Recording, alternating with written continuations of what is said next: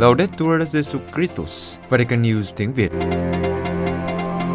Radio Vatican, Vatican News tiếng Việt. Chương trình phát thanh hàng ngày về các hoạt động của Đức Thánh Cha, tin tức của Tòa Thánh và Giáo hội Hoàn Vũ được phát 7 ngày trên tuần từ Vatican và Roma. Mời quý vị nghe chương trình phát thanh hôm nay, thứ năm ngày mùng 10 tháng 11 gồm có Trước hết là bản tin kế đến là mục gặp Đức Giáo Hoàng. và cuối cùng là giáo huấn vui. Bây giờ kính mời quý vị cùng Văn Cương và Vũ Tiên theo dõi tin tức.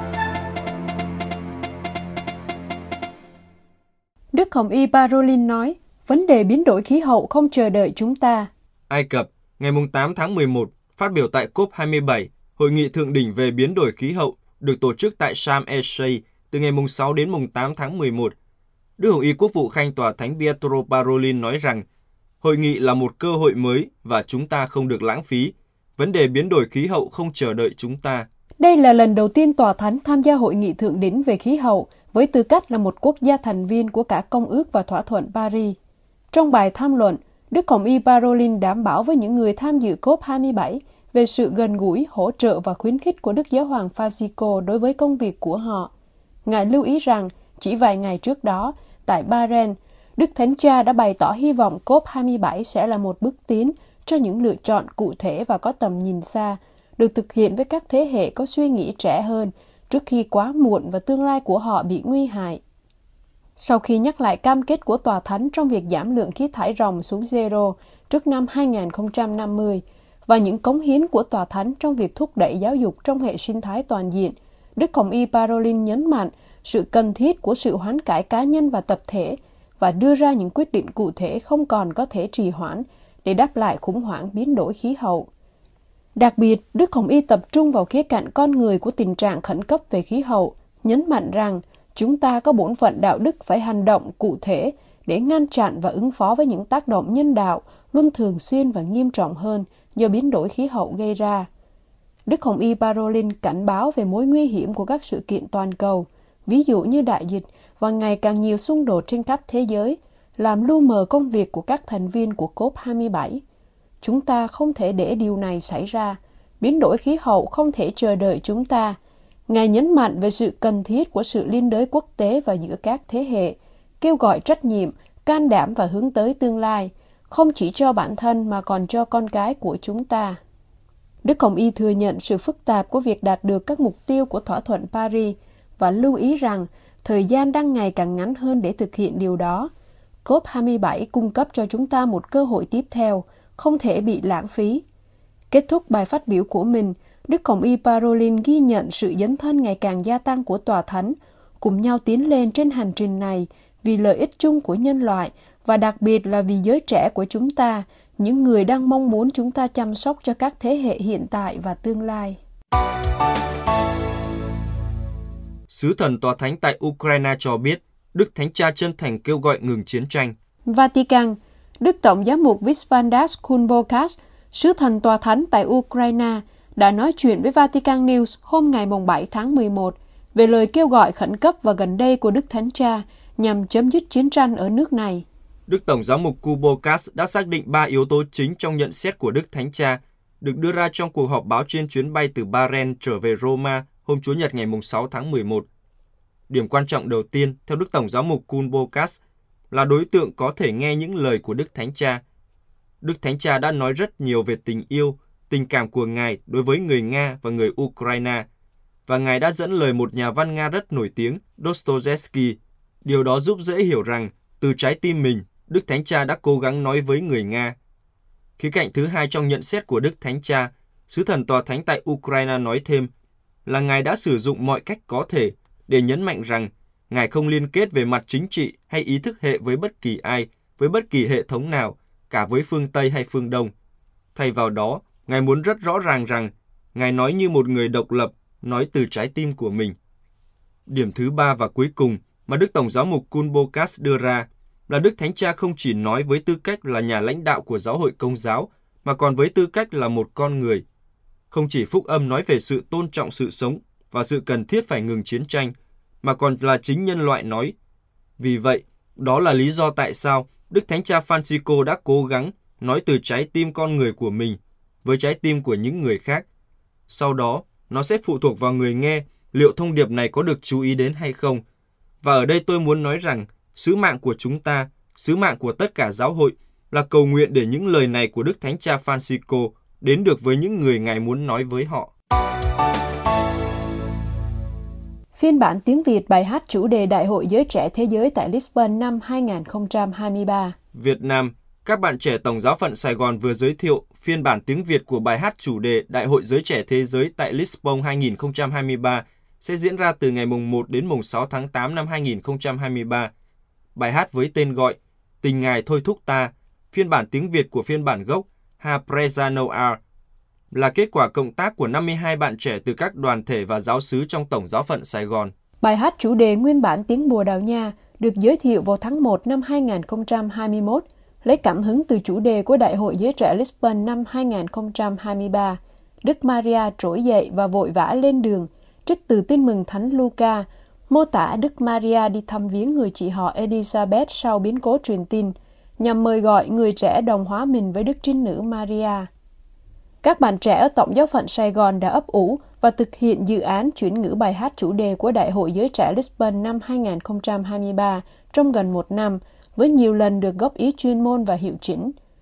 Trong lời giới thiệu cho phiên bản tiếng Việt, các bạn trẻ hy vọng qua phiên bản Việt ngữ này, các bạn trẻ sẽ được tiếp lửa để tiếp tục dấn thân phục vụ tha nhân và đồng hành với giáo hội địa phương theo gương Đức Maria.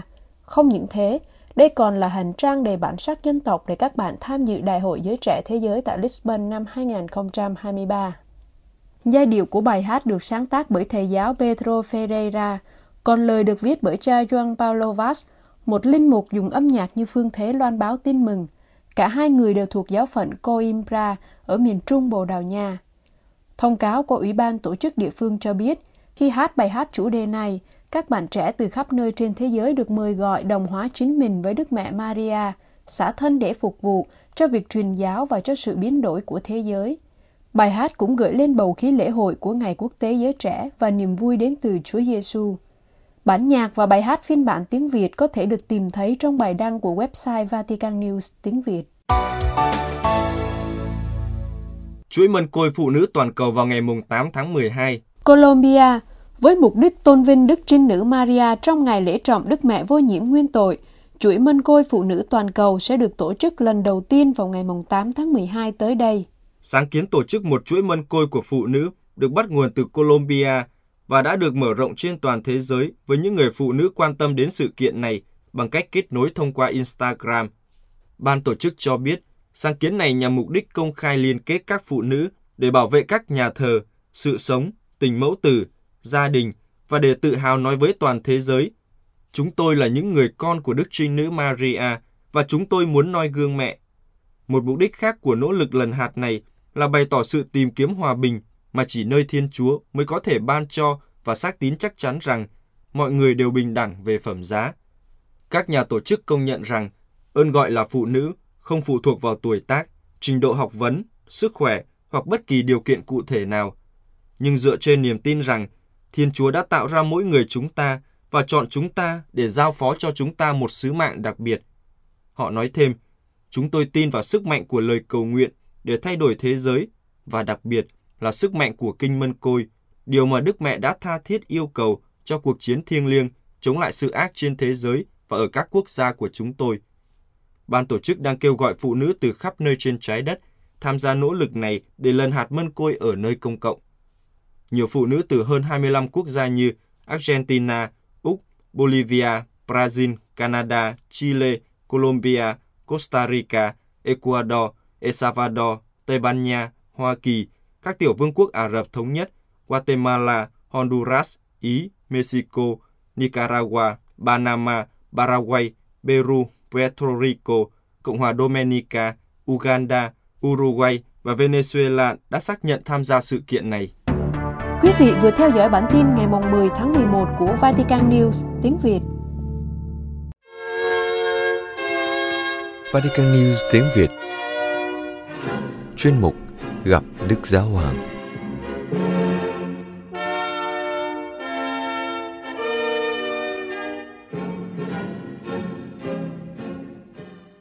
Kính thưa quý vị thính giả, Đức Thánh Cha vừa kết thúc chuyến viếng thăm kéo dài 4 ngày tại Bahrain từ ngày 3 đến 6 tháng 11 vừa qua. Do đó, trong buổi tiếp kiến chung sáng thứ Tư 8 tháng 11, Ngài đã chia sẻ về chuyến tông du này. Tuy nhiên, trước khi bắt đầu bài giáo lý, Đức Thánh Cha nói đến hai em bé đã tự động tiến lên đi đến trước mặt Ngài mà không sợ hãi. Và Ngài khuyến khích các tín hữu, chúng ta phải ở với Chúa cách trực tiếp. Các em đã cho chúng ta một ví dụ về cách thế chúng ta phải có với Thiên Chúa. Với Chúa, hãy tiến lên, người luôn chờ đợi chúng ta. Tôi cảm thấy vui khi thấy được sự tin tưởng của hai đứa trẻ này. Đó là một tấm gương cho tất cả chúng ta. Vì vậy chúng ta phải luôn luôn đến gần Chúa một cách tự do. Chia sẻ về chuyến viếng thăm Vương quốc Bahrain mà Ngài vừa kết thúc cách đây ba ngày, nơi mà Ngài không quen biết, không biết rõ.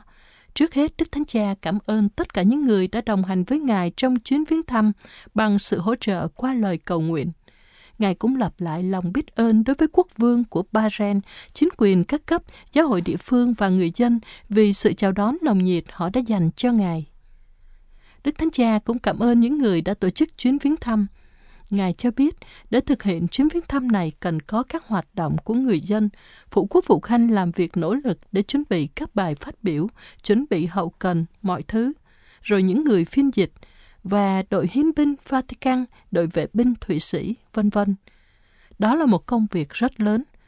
Tôi muốn công khai cảm ơn quý vị, tất cả mọi người vì tất cả những gì quý vị đã làm để chuyến đi của giáo hoàng diễn ra tốt đẹp. Tại sao Đức Giáo Hoàng lại muốn đến thăm đất nước nhỏ bé với đa số dân là người Hồi giáo này? Có nhiều nước Kitô giáo, tại sao Ngài không đi những nước này trước? Đức Thánh Cha trả lời bằng ba từ, đối thoại, gặp gỡ và bước đi. Đức Thánh Cha nói, Đối thoại Cơ hội của chuyến viếng thăm được mong muốn từ lâu đã đến nhờ lời Đức Vua mời tham dự diễn đàn về đối thoại giữa Đông và Tây. Đối thoại nhằm khám phá sự phong phú của những người thuộc các dân tộc khác, các truyền thống khác, các tín ngưỡng khác. Bahrain, một quần đảo được tạo thành từ nhiều hòn đảo, đã giúp chúng ta hiểu rằng không nên sống cô lập nhưng hãy xích lại gần nhau hơn. Nguyên nhân của hòa bình đòi hỏi điều đó và đối thoại là dưỡng khí của hòa bình. Anh chị em đừng quên điều này, đối thoại là dưỡng khí của hòa bình. Ngay cả hòa bình trong gia đình, nếu có chiến tranh ở đó giữa vợ và chồng, thì bằng cách đối thoại, chúng ta sẽ tiến bước trong hòa bình. Trong gia đình cũng hãy đối thoại. Đối thoại bởi vì đối thoại, hòa bình được gìn giữ.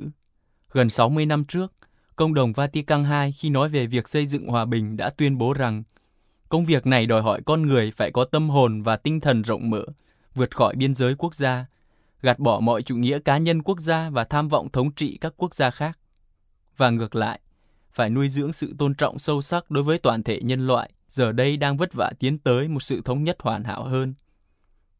Tại Bahrain, tôi cảm thấy nhu cầu này và tôi hy vọng rằng trên khắp thế giới, các nhà lãnh đạo tôn giáo và dân sự sẽ biết cách nhìn vượt khỏi biên giới của họ, cộng đồng của họ để chăm sóc tất cả. Chỉ bằng cách này, chúng ta mới có thể đối mặt với một số chủ đề phổ quát, ví dụ như sự lãng quên Thiên Chúa, thảm kịch của nạn đói, việc gìn giữ bảo vệ thụ tạo và hòa bình. Chúng ta hãy cùng nhau suy nghĩ điều này. Theo nghĩa này, diễn đàn đối thoại mang tên Đông và Tây vì sự chung sống của con người đã thúc giục chúng ta chọn con đường gặp gỡ và từ chối con đường đối đầu. Chúng ta cần nó biết bao nhiêu. Chúng ta cần gặp gỡ biết bao. Tôi đang nghĩ đến cuộc chiến tranh điên cuồng mà nạn nhân là nước Ukraine đang bị giày xéo và nhiều cuộc xung đột khác. Những điều này sẽ không bao giờ được giải quyết thông qua logic ngây ngô về vũ khí, nhưng chỉ bằng một sức mạnh đối thoại nhẹ nhàng. Nhưng ngoài Ukraine nơi đang bị giày xéo, chúng ta hãy nghĩ đến các cuộc chiến tranh đã kéo dài trong nhiều năm và hãy nghĩ về Syria hơn 10 năm. Chúng ta hãy nghĩ đến Syria, hãy nghĩ đến những đứa trẻ của Yemen, hãy nghĩ đến Myanmar, ở khắp mọi nơi. Bây giờ, gần chúng ta hơn là Ukraine. Chiến tranh làm gì? Chúng phá hủy, hủy diệt nhân loại, tàn phá mọi thứ. Xung đột không thể được giải quyết bằng chiến tranh. Tiếp tục bài giáo lý, Đức Thánh Cha nói, nhưng chúng ta không thể đối thoại nếu không có từ thứ hai, đó là gặp gỡ. Tại Bahrain, chúng tôi đã gặp nhau và nhiều lần tôi cảm thấy được mong muốn là những cuộc gặp gỡ giữa các ký tơ hữu và người Hồi giáo sẽ gia tăng, các mối quan hệ vững chắc hơn được thiết lập và chúng ta yêu quý nhau hơn.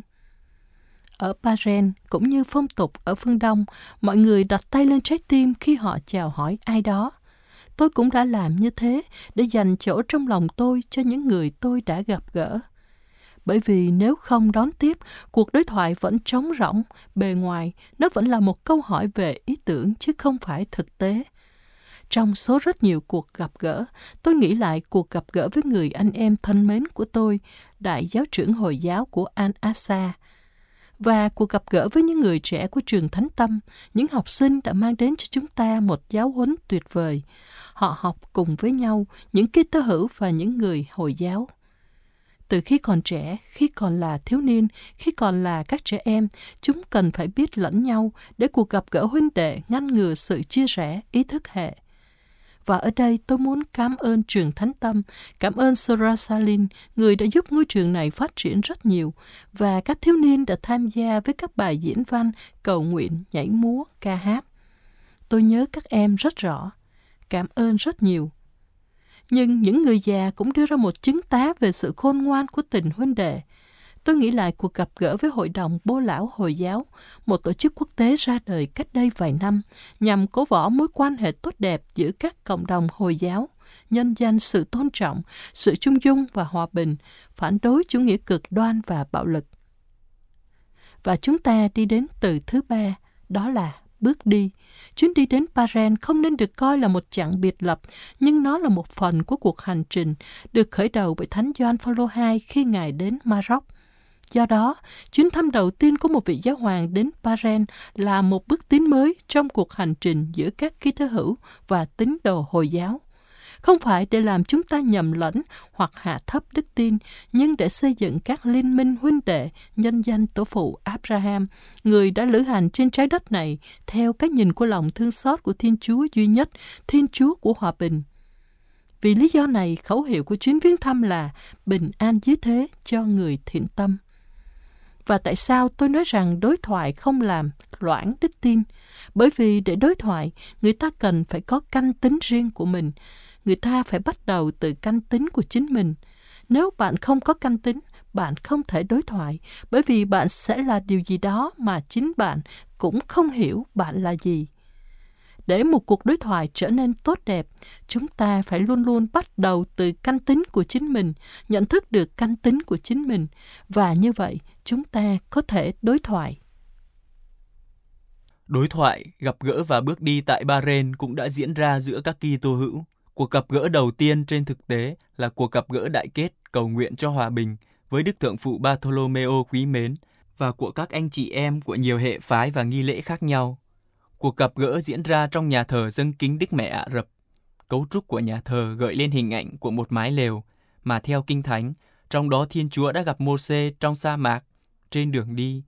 Những anh chị em trong đức tin mà tôi gặp ở Bahrain thực sự sống trên hành trình phần lớn họ là những người lao động nhập cư sống xa quê hương, tìm lại cội nguồn của họ trong dân chúa và gia đình của họ trong đại gia đình của giáo hội. Thật tuyệt vời khi thấy những người di cư này, người Philippines, người Ấn Độ và những người từ các nơi khác, những Kitô hữu đang tụ họp và giữ vững đức tin của mình. Và họ vui mừng tiến bước với niềm tin chắc chắn rằng niềm hy vọng của Thiên Chúa sẽ không làm họ thất vọng. Khi gặp gỡ các mục tử, những người nam nữ thánh hiến, những người làm công tác mục vụ và trong thánh lễ vui mừng và xúc động được cử hành tại sân vận động. Nhiều tín hữu cũng đến từ các quốc gia vùng vịnh khác. Tôi đã mang đến cho họ tình cảm của toàn thể giáo hội. Và hôm nay, tôi muốn chuyển cho các bạn niềm vui chân thật, giản dị và đẹp đẽ của họ. Gặp gỡ và cầu nguyện cùng nhau, chúng tôi cảm thấy mình có cùng một trái tim và một tâm hồn. Nghĩ về hành trình của họ, về trải nghiệm đối thoại hàng ngày của họ, chúng ta hãy cảm thấy được mời gọi để mở rộng tầm nhìn. Xin hãy có những trái tim cởi mở, không phải những trái tim đóng kín, chai cứng. Hãy mở rộng trái tim của anh chị em, bởi vì tất cả chúng ta đều là anh chị em và để tình huynh đệ này của con người có thể phát triển. Hãy mở rộng tầm nhìn, mở rộng sở thích và dấn thân hết mình để quen biết những người khác. Nếu bạn dấn thân để biết người khác, bạn sẽ không bao giờ bị đe dọa. Nhưng nếu bạn sợ người khác, thì chính bạn là một mối đe dọa. Hành trình của tình huynh đệ và hòa bình để tiến tới cần tất cả mọi người và mỗi người. Xin Đức Mẹ giúp chúng ta trong việc này.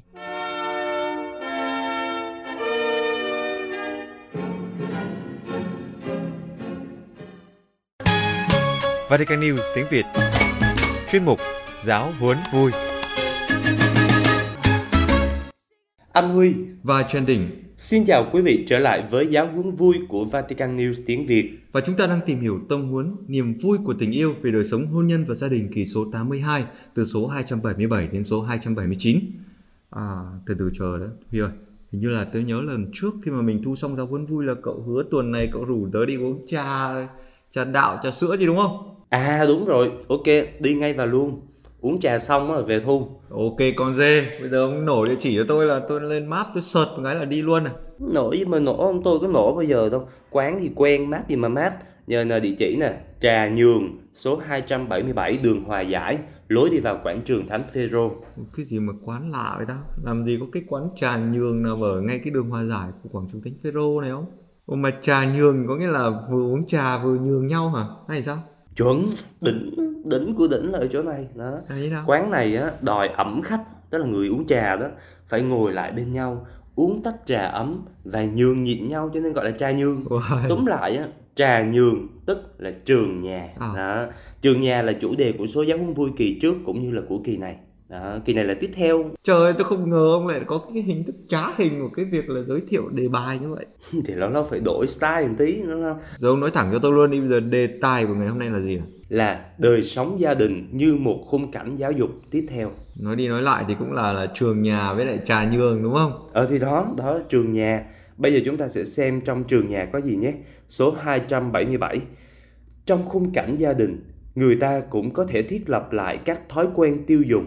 Thói quen tiêu dùng nha. Để cùng nhau tiên liệu cho ngôi nhà chung. Và gia đình ở đây là chủ thể chính của một hệ sinh thái toàn diện. Ngày hãi hùng quá. Và tại sao vậy?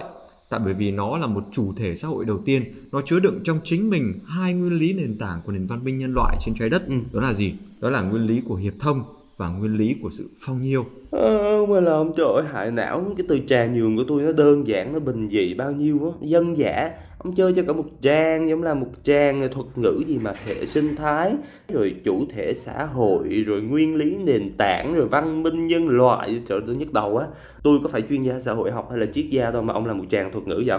Tóm lại á ý ông là Trời ơi, tôi bảo rồi, cái quan trọng không có phải là những cái hình thức của cái từ ngữ, ông hiểu không? à, Quan trọng ở đây là ông nắm cho tôi được cái cốt yếu của cái câu này. Thì ông cho tôi biết được cái câu này nó cốt yếu là cái gì nào? thì tôi không hiểu là tôi có hiểu hết không nhưng theo tôi hiểu là ý nói thế này thôi nè.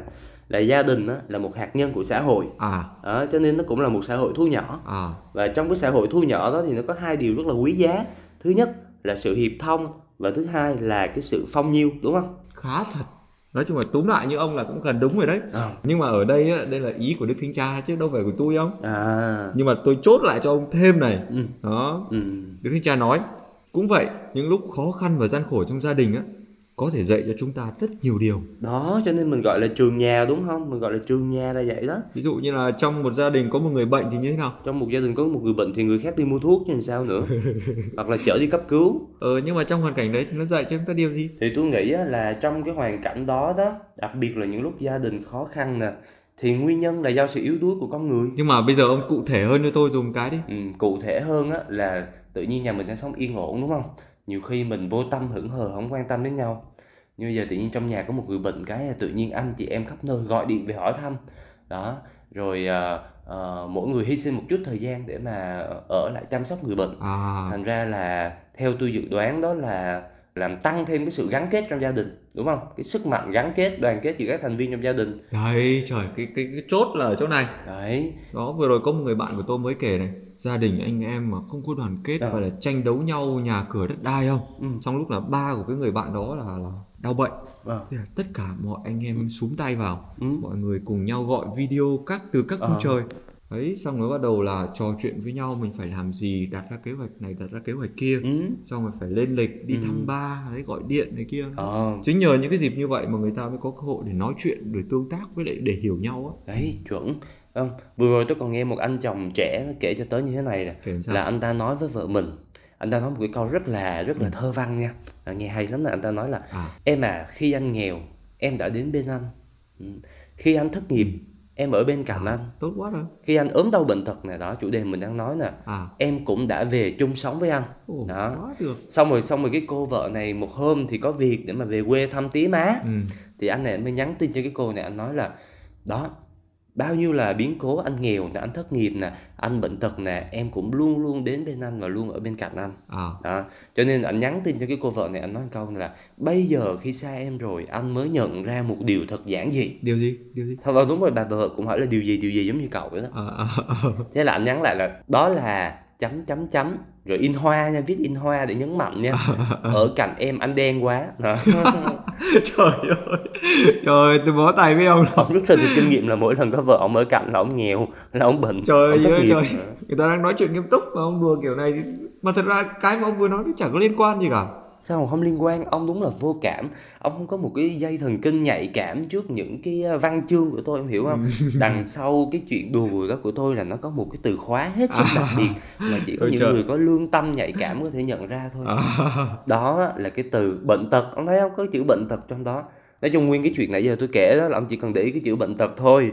Đó, đức thánh cha nói một nền giáo dục mà đánh mất sự nhạy cảm với bệnh tật của con người thì sẽ làm cho trái tim của người ta trở nên cằn cỗi. Đấy và chính bởi vì cái điều vô cảm và cái con tim cằn cỗi như thế này Ừ.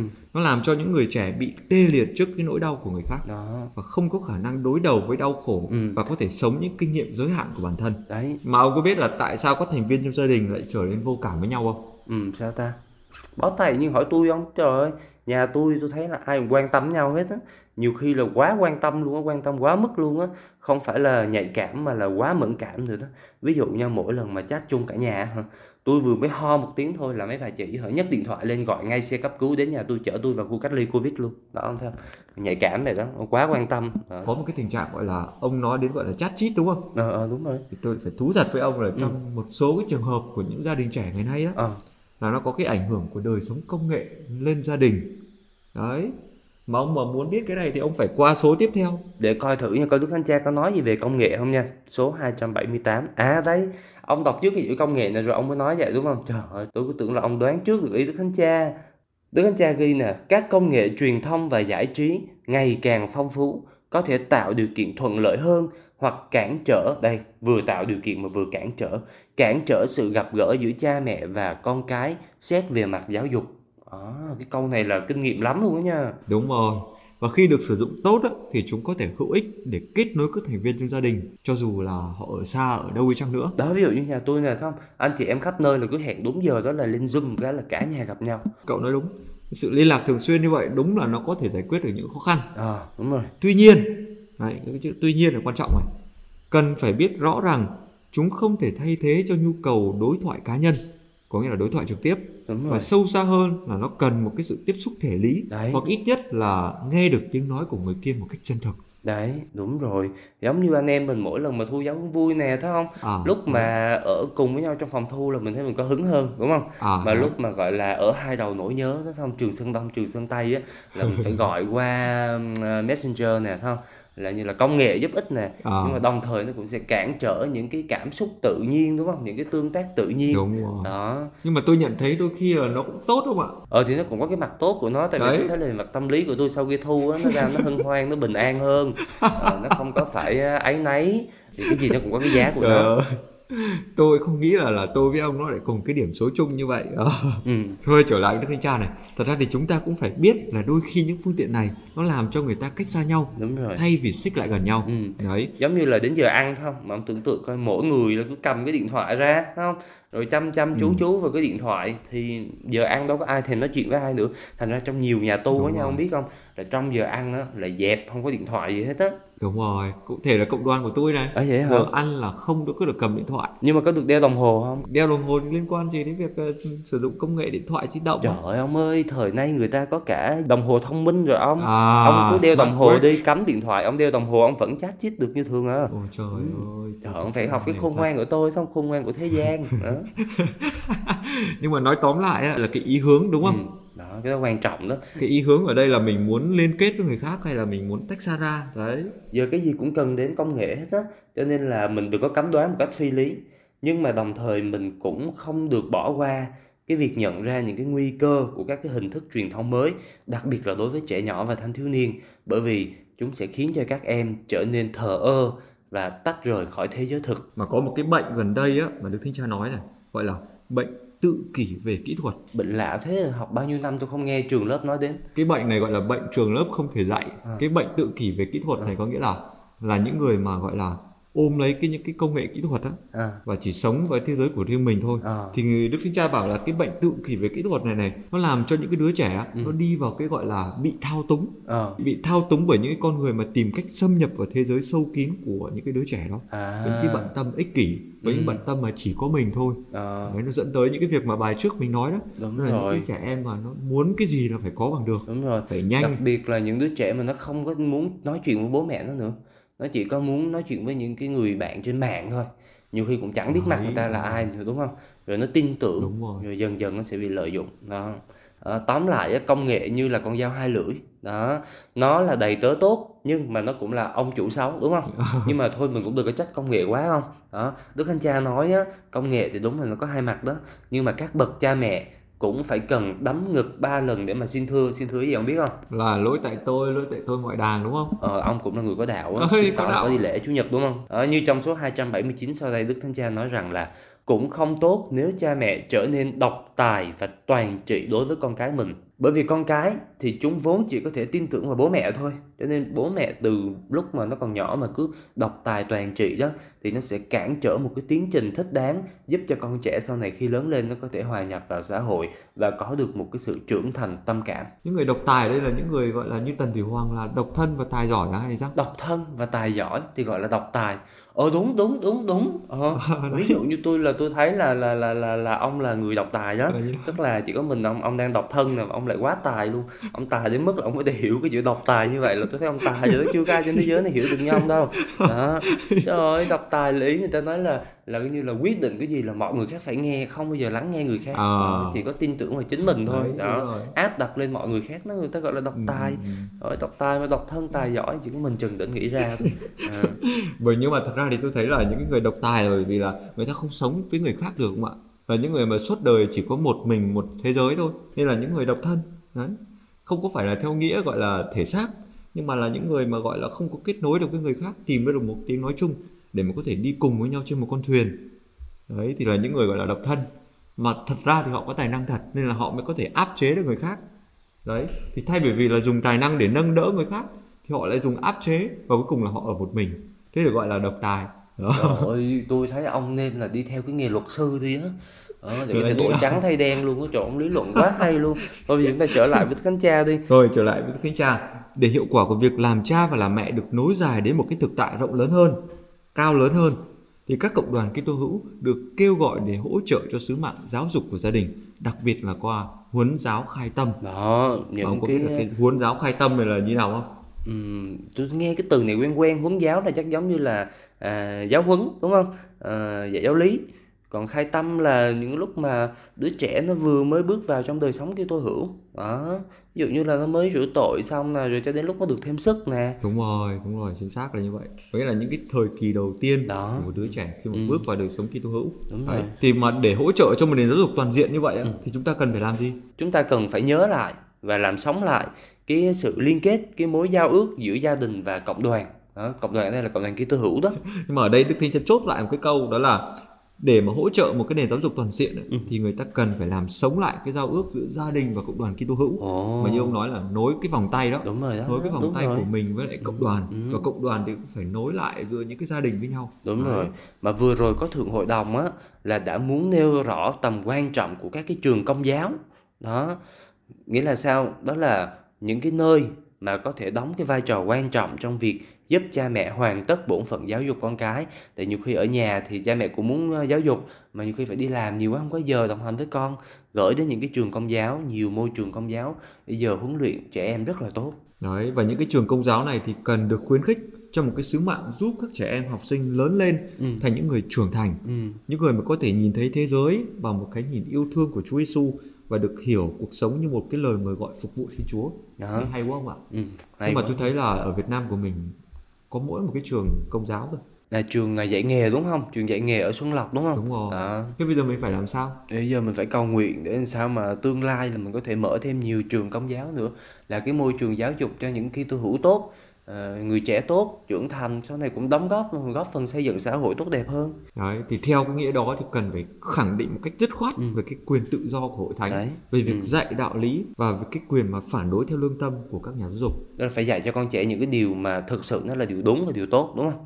Đúng rồi, và có có cái có một cái lương tâm mà biết phản tỉnh, Đó. có một cái lương tâm mà biết phân định Đúng rồi. cái nào là xấu, cái nào là tốt và có một cái sức mạnh để đi theo cái con đường của những cái điều tốt. Đúng rồi, nhất là giữa một cái chợ trời gọi là rất là xô bồ giữa bao nhiêu là thông tin nhiễu loạn. Đó thành ra là bây giờ là việc giáo dục có một cái định hướng theo lương tâm, ngay lành là điều rất là quan trọng. Vậy thì trong cái số lần này á, cậu chốt được cái điều gì? Tóm lại là bây giờ trà nhường á, là không chỉ là trường nhà nữa. Đó. À. Và bây giờ là trường là phải nối nối vòng tay lớn ra với cộng đồng. Đấy. Kết hợp với Đấy. những cái trường công giáo, những cái môi trường giáo dục thanh thiếu niên tốt đẹp. Đó thì chúng ta mới có thể thực hiện được cái giấc mơ của chúng ta đó là biến đổi xã hội này. Chính xác. Đó. Và nói tóm lại thì ngày hôm nay chúng ta đã bàn đến một cái điều gọi là hiệp thông. Ờ. Hiệp thông ở đây không chỉ là nối lại những cái thành viên ở trong nhà với nhau Ờ. trong cái việc là sử dụng công nghệ thông tin, Ừ. trong việc sử dụng là những cái phương tiện kỹ thuật nhưng mà còn nối lại giữa gia đình và cái cộng đoàn Kitô giáo, Ừ. Đó. đặc biệt là cái phần mà giáo dục các trẻ em. Ừ. Đấy, tất cả mọi người đều nắm tay để Ờ. giúp những cái đứa trẻ của mình phát triển một cách toàn diện. Ờ. Đó. Rồi xong, mình thu xong rồi, bây giờ mình đi uống trà nhường thôi Trần Tĩnh ơi. Thôi ông đừng lừa tôi đâu ông ơi, giờ cái cái trá hình của ông rồi sao tôi thấy là càng ngày nó càng phát triển vậy. À, vậy thì à, thôi xin chào và hẹn gặp lại quý vị vào thứ năm tuần tới trong chuyên mục Giáo huấn vui của Vatican News tiếng tiếng Việt. Xin chào và hẹn gặp lại.